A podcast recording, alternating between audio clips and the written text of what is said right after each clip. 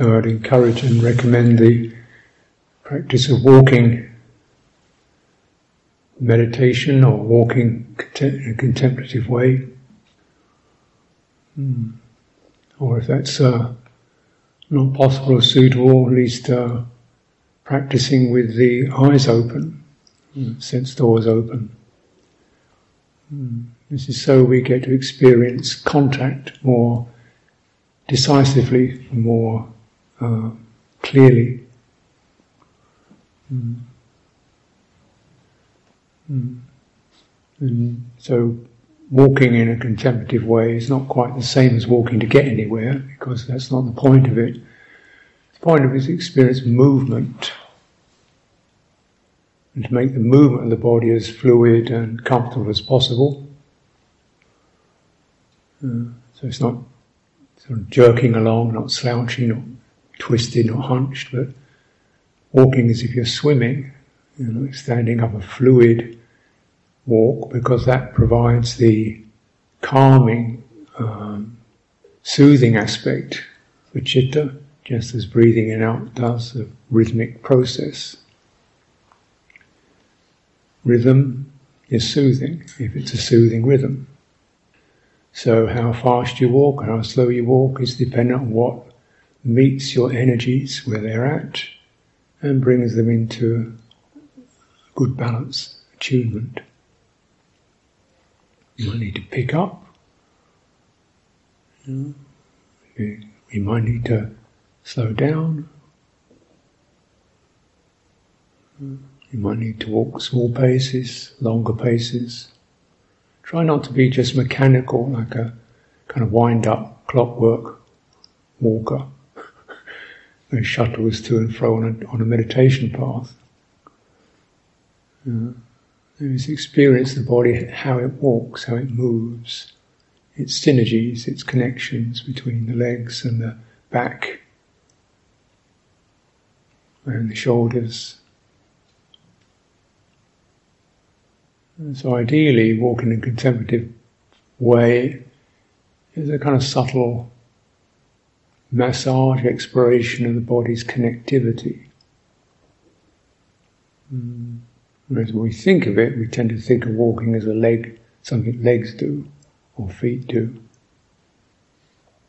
Mm. Mm. This is very common. The body's kind of cut cut in half. So you compound that. Just walk, walk beginning in your lower back, where the pelvis, top of the pelvis, and feel that lifting, turning of the pelvis. Keep the leg light. So if you're really aiming to lift and turn the pelvis and let the leg kind of trail out from the initial movement in the pelvis in the lower waist region. Then you get the flexing in the waist, the abdomen, leg is light, it's not tense, because we're not aiming to get anywhere. Just let it roll it out. And then as it comes down, you feel the body sensing contact with the earth and then shifting its weight onto one leg allows the other leg to lift, be lifted. Lifting from the hip, lifting from the lower back. You just turn this rhythmic fluidity between the upper and lower body is what provides the calming, soothing, and holistic aspect of uh, chitta cultivation. So, not walking with our feet, walking with the whole body. So your shoulders angle to, to counterbalance the weight as you move along. It changes the torso. Torso slightly turns. At least that's my advice, because if it's not turning, what's happening? Legs are cut off, the body's somehow locked. Whenever the body's locked, tendency is then what occurs is energy goes up into the head. And we're thinking about walking, or trying to get it right, or trying to concentrate, or how not to do it for, or as if your head is directing the walking. Really, it's the body sensing its environment. You can imagine in the time of the Buddha, they didn't have nice, smooth paved paths, you're walking through a dirt floor. Mm. So feet are quite sensitive. Mm. Whole body sensing its environment, its immediate environment.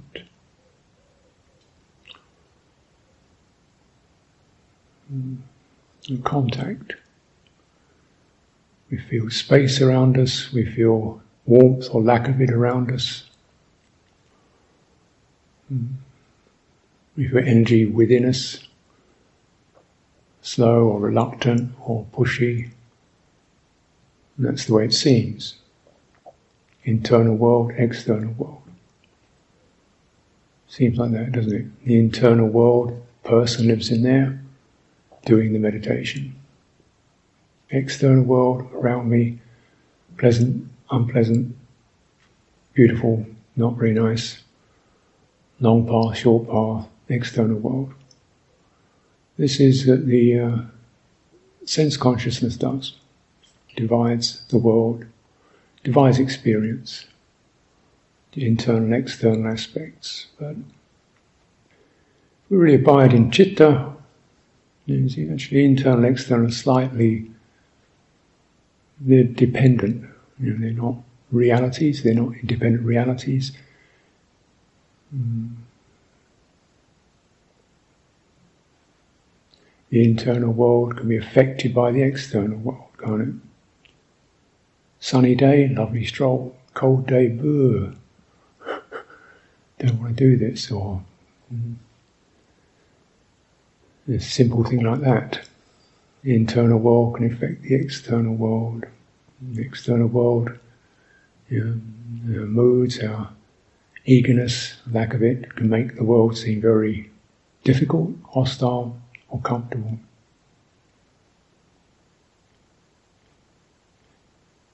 The external world stimulates, affects, conditions the internal world.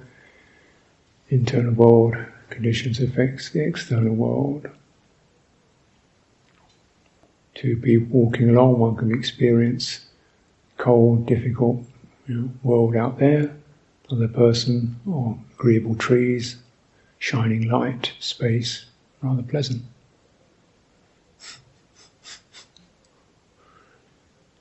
Yeah.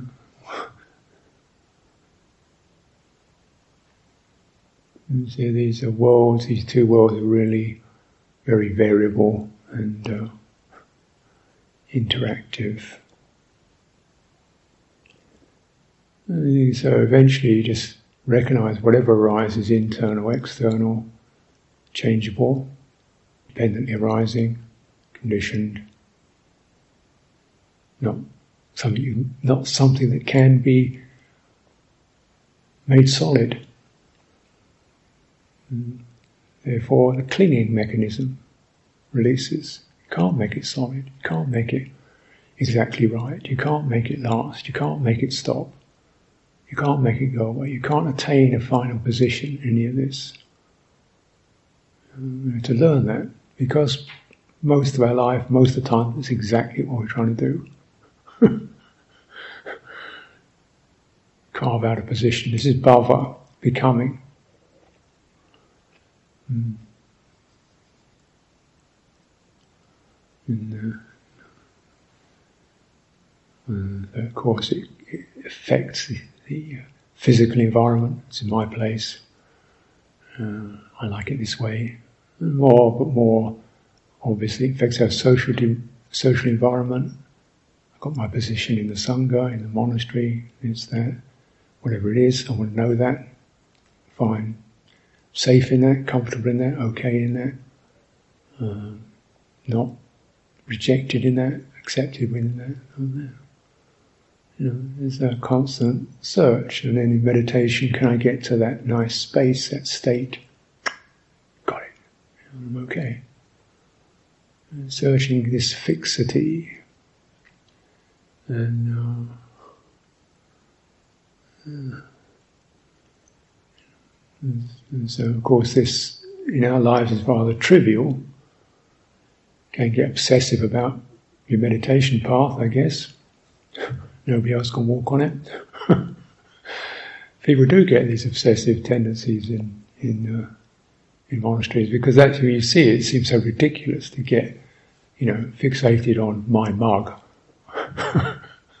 or you know my supply my zafu, and yet you know so you see it because it seems so absurd. Of course, it's playing out in much grosser and more uh, uh, damaging ways in the world in general territory, nationality, power, status, um, defense policies, aggression, domination. Uh, the sense of interdependence is not understood. Mm. Dependent arising and interdependence. Mm. Mm. the whole COVID thing is really, you know, people say it's because of that, that, that it came from China. It didn't come from China, it came from our unchecked abusive relationship to our fellow creatures. Uh, abusive, unchecked slaughter, marketing of animals so that the pathogens transfer from the animals to the humans. And we do that. It was the same with SARS, MERS, AIDS, West Nile virus, all of it. And we still don't get it because we want to have it. We're not prepared to live in a non-abusive relationship. So we, where we, we support that, we don't say we're being abusive, we just don't recognize other creatures as having any real valid existence. Therefore, there's no abuse because there's nothing else there. The internal world of our appetites and habits and obsessions means that other creatures don't even figure on the in terms of that which is worthy or valid or valid or to be receptive to. And that's the way it works. You get this, bhavattana blots out fixation on me and mine blots out the other. We do it to other creatures, we do it to other humans. Yeah. We do it to the past. We, don't we forget, we're not grateful, we blot that out. We don't own up to our faults and weaknesses and shut it off. We don't recognize the mind states that are prevalent in the present are come from causes and conditions that were established in the past and therefore need to be addressed compassionately, skillfully. We're just trying to find a safe place, we won't be bothered by things. Vibhava. Give me away from those things. Don't ever experience contact, real contact. I want to experience the internal world being able to surmount and suppress the external world. Or get away from it, defend, barricade, look the other way. And we do this our own habits, just shrug it off. Yeah, that's done, finished. Because otherwise, what happens? You go back to your internal habits, and then you don't want to get judgmental and anguished and oh, I wish I wasn't this, I wish I wasn't that. That's not, that's not addressing it from citta. Addressing from citta is, is recognizing that was, um, that's why it was unskillful. Ah, because it went there. Ah, and it gives rise to that. Uh-huh. And often we don't address it because we don't have a way to meet that. It's going to a kind of numb state, mm-hmm, helpless. This is why the citta does need to be replenished and strengthened, where we have the grandeur, the dignity, and the self respect to be able to address with compassion and sensitivity you know, the damage we cause to ourselves and others, have caused, or the damage, damage has been done to us. Mm. And you feel it at that point of contact. So you're not just going through an abstract list of, in 19 I did this, and in 2005 I did that, and I should never have said that, and, they're like this, and they did this to me, and statistic, just sensing what, what arises. Know, because we're not looking at statistics, we're looking at what chitta retains. Some things have already just not really there for me. So we want to keep open the chitta, see what's there. Walking meditation certainly does that because as you're walking along, you know, in that more fluid, open medium, it stuff starts, comes up, memories, opinions, views. Mm, Think, oh, that's what staying open to that, not just contracting it, clamming down on it, dumping it, but how is this walked through? How do I get the energy of the body fluid, heart open, and responding with some kind of sense of sensitivity, clarity, goodwill, release, release, release. This is the way. Hmm? It's rather like you want to make the chitta so it's healthy enough to do that, not just to, you know, shrug it off. It's rather like I use the image of if you want to take a thorn out of your foot, you might put, and it's been there for many years, you put the foot in warm water. The flesh becomes softer sometimes, then you can easily take it out because the flesh has opened up through the warmth. Do this with your chitta, and placing something warm, comfortable, rhythmic, fluid. The chitta fibers open up. Ah, there's that bit. Let's have a look at that. Okay. Notice what was there. Relinquish. You The regret, the self, the uh, the world that arises, because what really is experienced beneath the stories, beneath the histories, contact, feeling, craving, craving to get rid of something, craving to have something, craving to be something else, wishing it wasn't there, hmm. dumping, you know, forming worlds. You can find ourselves forming opinions about ourselves and others. Ah, it's her fault. Right, dumped. Nice, fixed it. That's her. It's his fault. Dumped, fixed it. Solid. It's my father's fault. Mother's fault. God's fault. And what are we doing? Creating something solid that we can then try to dump. You know, get rid of that uncomfortable feeling, uncomfortable memory. It doesn't work because you can do that for years.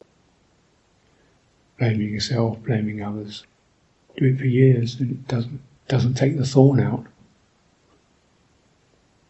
Mm, let's get to that.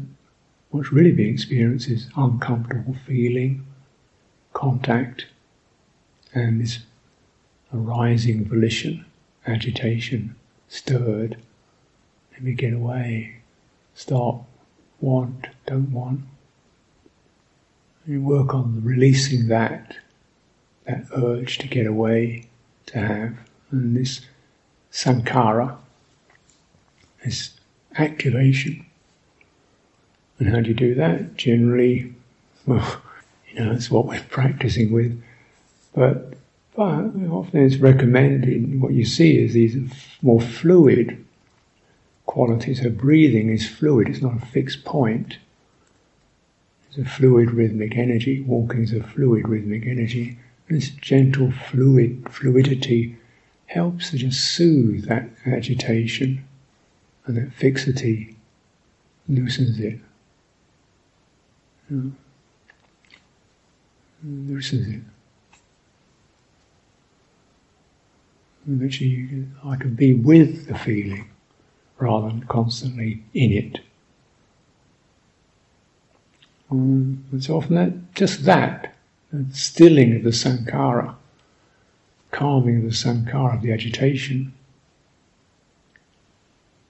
stirring, until we accept there is painful feeling,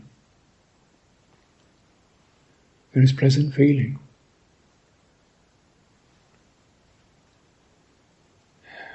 Yeah.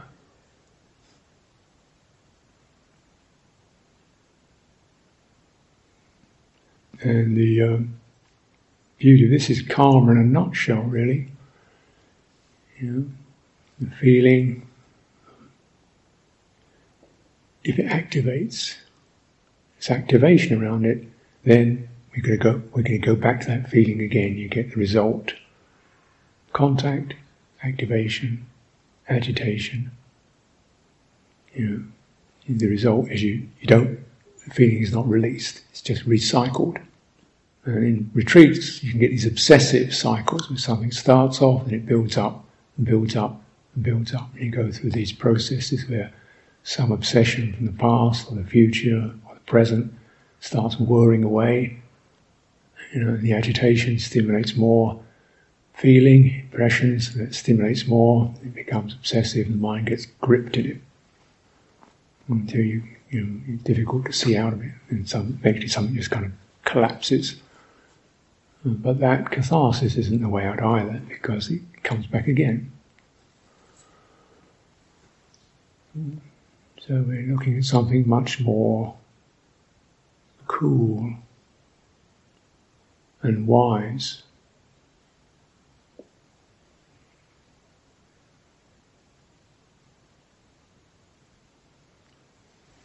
And so we have the phrases liberation of chitta and liberation of wisdom, or liberation by chitta and liberation by wisdom.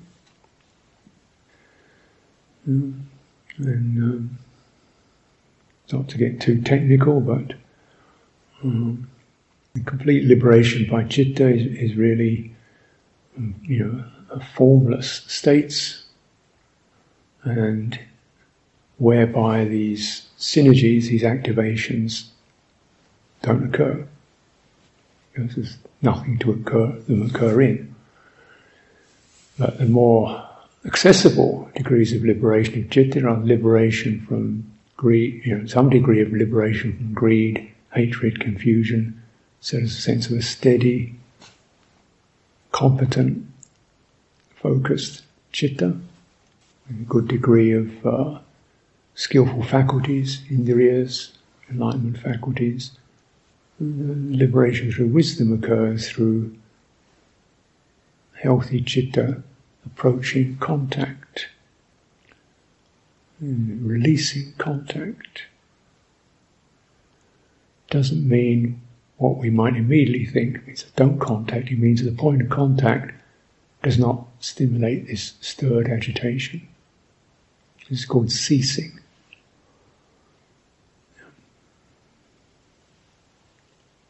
So, for example, have one's eyes open, but not focused on anything. then you say something strikes my eye. That's contact. You can have your ears open, listening, and some sound strikes the ear. That's contact. That's the arising of it. And then, what's the bird? Hmm. It's contact, mental contact. So you get auditory contact, mental contact, that's a bird. I wonder if they're hungry. I Oh, pull out some nuts, and you get the activations of the mind. Mm. And then I, birds. Well, actually, what arose was just hearing. There was no. Yeah, the very point of contact, there's no external internal, it's just the experience of the arising of a phenomenon, which as the mind picks it up, splits into two directions the birds and me. And then comes the shoot the bird or feed the bird, depending on your tendencies. The world arises from contact. The self arises from contact. It's not that there's some body being contacted. In the world of chitta, there's contact. As contact happens, the self and the world arise dependent upon contact. Right? Reach the initial contact, it's called patigha means something is disturbed, hearing, oh, what's that? You feel that, that stimulation. And second kind of contact, mental contact, called naming contact, Adhivacana that's a bird. And then all the meanings that come up with that word. You know, cute little thing, furry, you know, feathers, pretty, hungry, cold, and then go feed the bird, or damn crow, shoot it. So the, the meanings, sanya, they trigger volitions, sankharas, cetana, volitions. And therefore, this is kind of what occurs. And the point of uh, meaning or impression gives rise to mental feeling. So you only have two bases of feeling the eye doesn't feel anything, the ear doesn't feel anything. Bases of feeling are the body, tactile, get that hit, and mental. Mental feeling is based upon sanya, impression. That means bird, pleasant feeling. Well, that means, you know, noisy engine, unpleasant feeling. That means, um, you know, my friend, pleasant feeling. That means hostile stranger, unpleasant feeling. So these are feeling. Sanya generates feeling. Feeling triggers volition. Volition stirs. With the stirring of the volition, the arising of a person who is stirred. Person is stirred trying to act upon that stirring, either to get rid of that which is stirred or to get hold of it, or to run away from it, or to whatever. All the kind of psychologies arise when the world and the self have arisen. Yeah. And it goes on and never ends. Because the sense fields occupy different domains, it seems like it ends because, oh, I got rid of the bird, that's fine. Totally comfortable now. That's sorted. Managed it. If only it wasn't that draft coming through the window, I'll be okay. Fix the draft. Right, that's okay. Apart from that, uh, what's that stain doing on the wall? I'll just get that fixed and then. Oh, I just remembered it's my cousin's birthday. I could know. And then. So you don't recognise the same pattern just hops from one sense door to another sense door. And the sense pattern, the pattern is create a fixed reality which will not bother me, which will be comfortable for me. And it hops. Because we keep hitting the place of discomfort, dukkha. And that's swinging around. And so someone who's resolutely found their place or continues to incline towards finding their place, their real place, place of attention, the place of established citta, senses, oh, stimulation. Let's just settle. Agitation, oh, let's just settle. Feeling trapped, oh, let's just relax. Feeling urgent, Let's sense how that experience in my body and soothe. Not because these are wrong, but the compulsiveness of it is the issue. Definitely not wrong. There's no such thing as a bad feeling. Feelings are pleasant or unpleasant. They're not bad. They have no moral quality to them. Unpleasant feeling. Hmm. Yep. But for one who searches for a fixed position, unpleasant feeling should definitely not be here.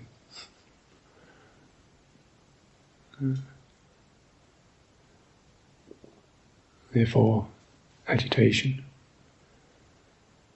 Pleasant feeling. Oh, yeah, this is great. Really having a good time, comfortable. What happens with that? Really just spread that out and settle in it and really anchor that down. And then you know, the holding on. Or, or actually, the present feeling no longer gives rise to the stimulation. We've got used to it.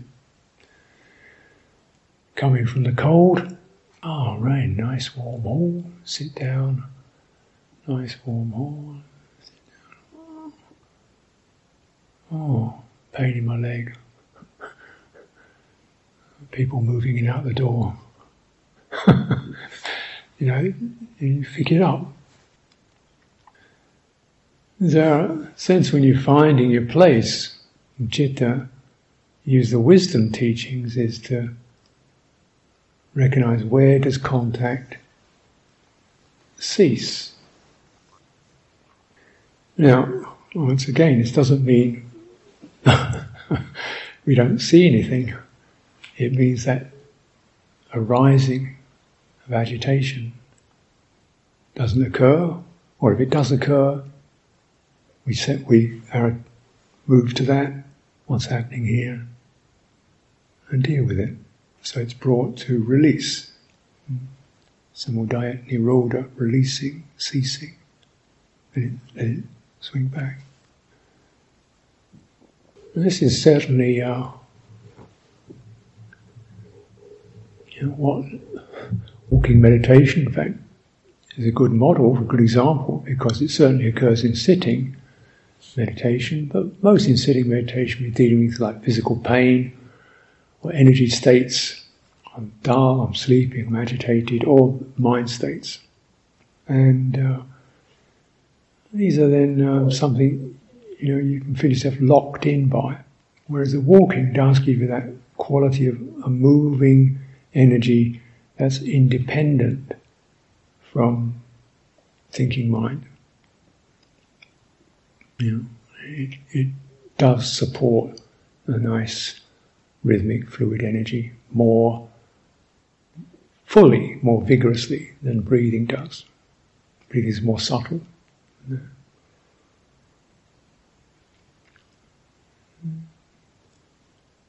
But even just sitting with your eyes open and maintaining that spacious gaze, so you're not going out externally and you're not going in internally. One of the hindrances or one of the difficulties of sitting meditation, you sit with your eyes closed, which I suppose most of us do most of the time. It can be, what can occur is you just go stuck internally into the internally generated world, and uh, not necessarily in a wise, moderated way. It, can become obsessive and uh, stuck. So we do need to have the space around the mental stuff, emotional stuff, psychological stuff, in order to ventilate it to find room for it to move, release, empty, cease, both for the immediate relief, but also for wisdom to understand that was that, and it's gone, and it was dependent upon that, and there wasn't somebody in there being this or being that, or was this or could be that. There wasn't. It was just this bunged up, clogged. Saññā, meaning, perception, agitation, which get impacted and held. Mm. Citta. Citta doesn't move in terms of space or time. It doesn't move up and down the path. It doesn't move. It doesn't live in Cittaviveka or anywhere else. It lives in its karmic domain. And that's where it will continue to live in its karmic domain, in its world of inherited causes, potential conditions, and habitual effects, habitual results, until it has done the work of understanding and releasing it from that. And this is wisdom. So you have to kind of contact it with resources. With resources. There's always been the moderating teaching. Well, yes, uh, certainly some jitter effects are extremely uh, empowering and delightful, powerful energies. Mm, mm, mm. Wise teachers would say, mm-hmm, don't get lost in it. Use these to clear out what needs to be cleared so you can do real work of uh, getting yourself out of the cosmos or release from the cosmos. Cosmos is much bigger than physical geography, the cosmos of our psychologies, psychic energies, you know, internal, external. There's a lot of stuff out there. Uh, and you can spend millennia trawling through all that, and you won't find the end of it in that. But in the ceasing of contact, then the cosmos does not arise.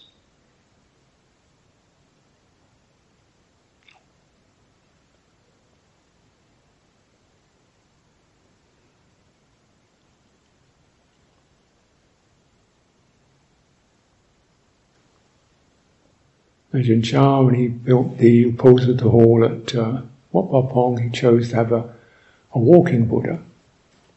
Mm. Walking Buddha is a part of the Buddha iconography, but by and large we tend to sitting Buddha. In a country like Britain, know, we tend to sit because it's warm and sheltered. And in monasteries you tend to sit because you've got a definite place to do it in. And uh, we can all get together, a sense of group support.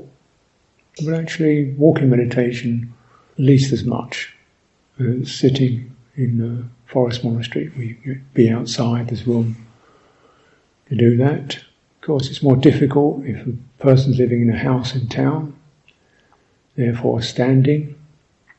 Meditation, important thing is the element of it is to have that sense of internal, the external, and how the citta, in the world of citta, both of those.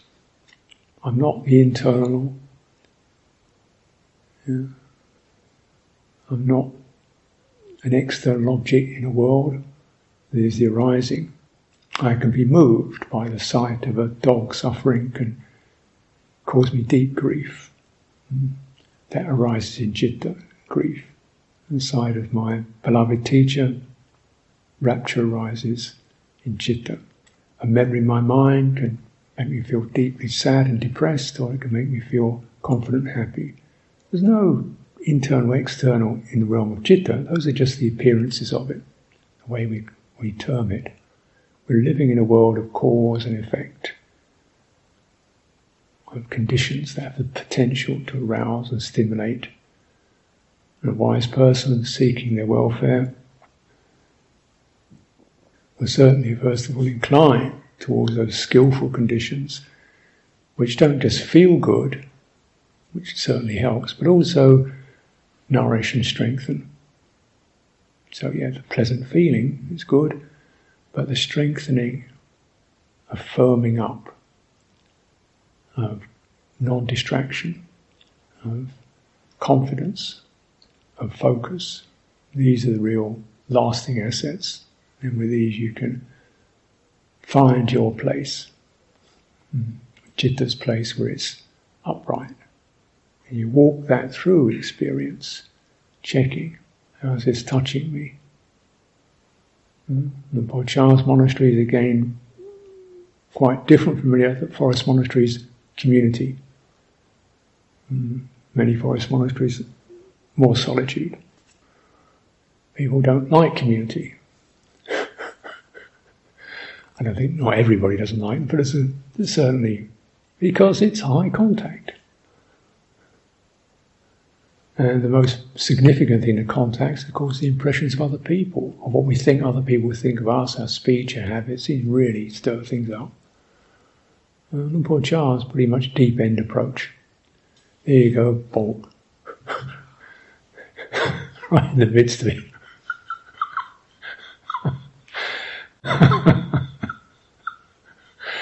never let people get off on their own. Never let people live, never alone. Always something getting at you. And kind of, you know, stimulate. You've got to work with this, you know, uh, until you find that place where you find space. Find the space, stretch, stretch, find the space, find your, not only the space but also the firmness within. You know. It's not a firmness of a, of a fixed idea, it's a firmness of a resolute. This is contact. Let's not get reactive. Feel reaction, know how to cool it, steady it, use your body, use your heart, use goodwill. This is for your welfare. Mm. And you cultivate like that.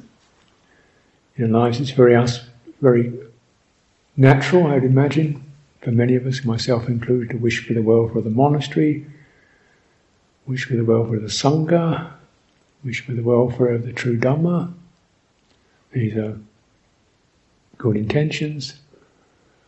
When it comes down to it, the advice is if you seek your own welfare, the rest will follow. If you find your true welfare, then you'll be of benefit to the monastery, the Sangha, to the Dhamma. Get it that way round. Then you won't uh, get caught up in righteousness, in over busyness, in carrying burdens of responsibility, in getting frustrated, things don't work, in endless criticisms, worrying about this, that, and the other.